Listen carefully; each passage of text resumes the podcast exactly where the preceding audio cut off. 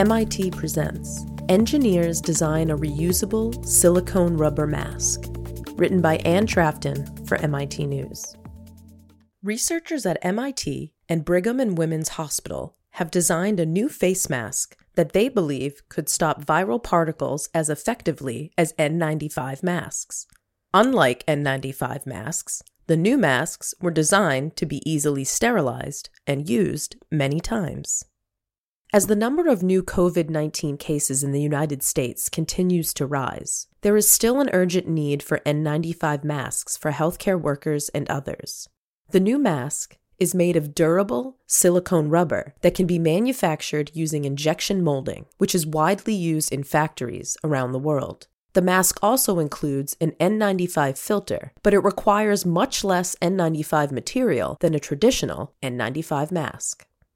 One of the key things we recognized early on was that in order to help meet the demand, we needed to really restrict ourselves to methods that could scale, says Giovanni Traverso, an MIT assistant professor of mechanical engineering and a gastroenterologist at Brigham and Women's Hospital. We also wanted to maximize the reusability of the system, and we wanted systems that could be sterilized in many different ways.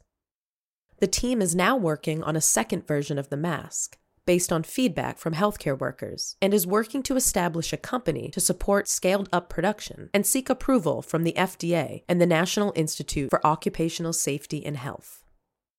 Traverso is the senior author of a paper describing the new masks, which appears in the British medical journal Open.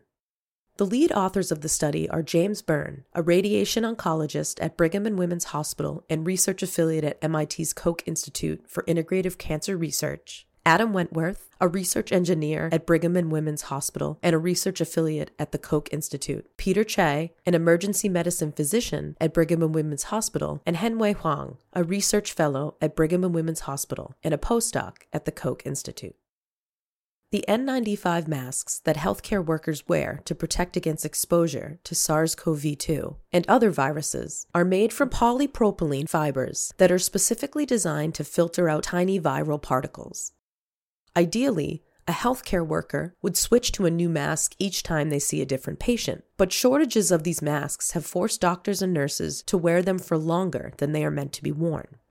In recent months, many hospitals have begun sterilizing N95 masks with hydrogen peroxide vapor, which can be used up to 20 times on a single mask.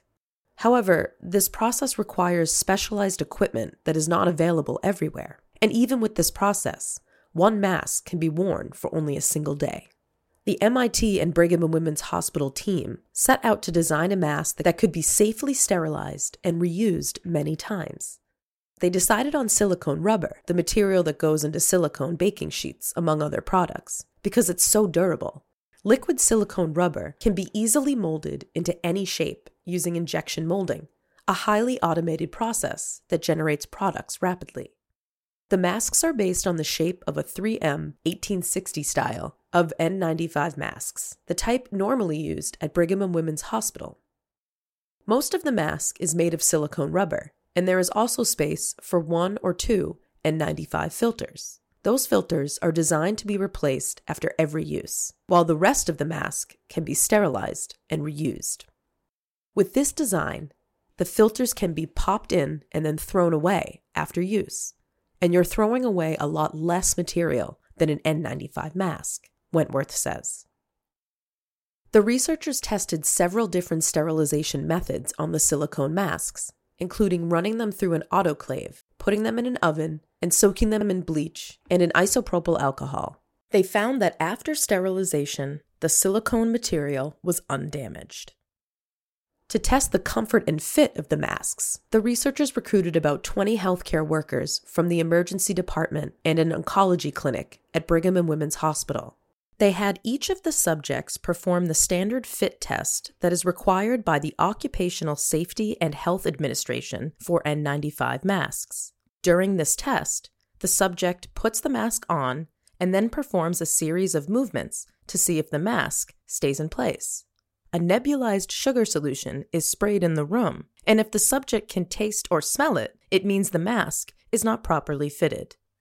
All 20 subjects passed the fit test. and they reported that they were able to successfully insert and remove the N95 filter.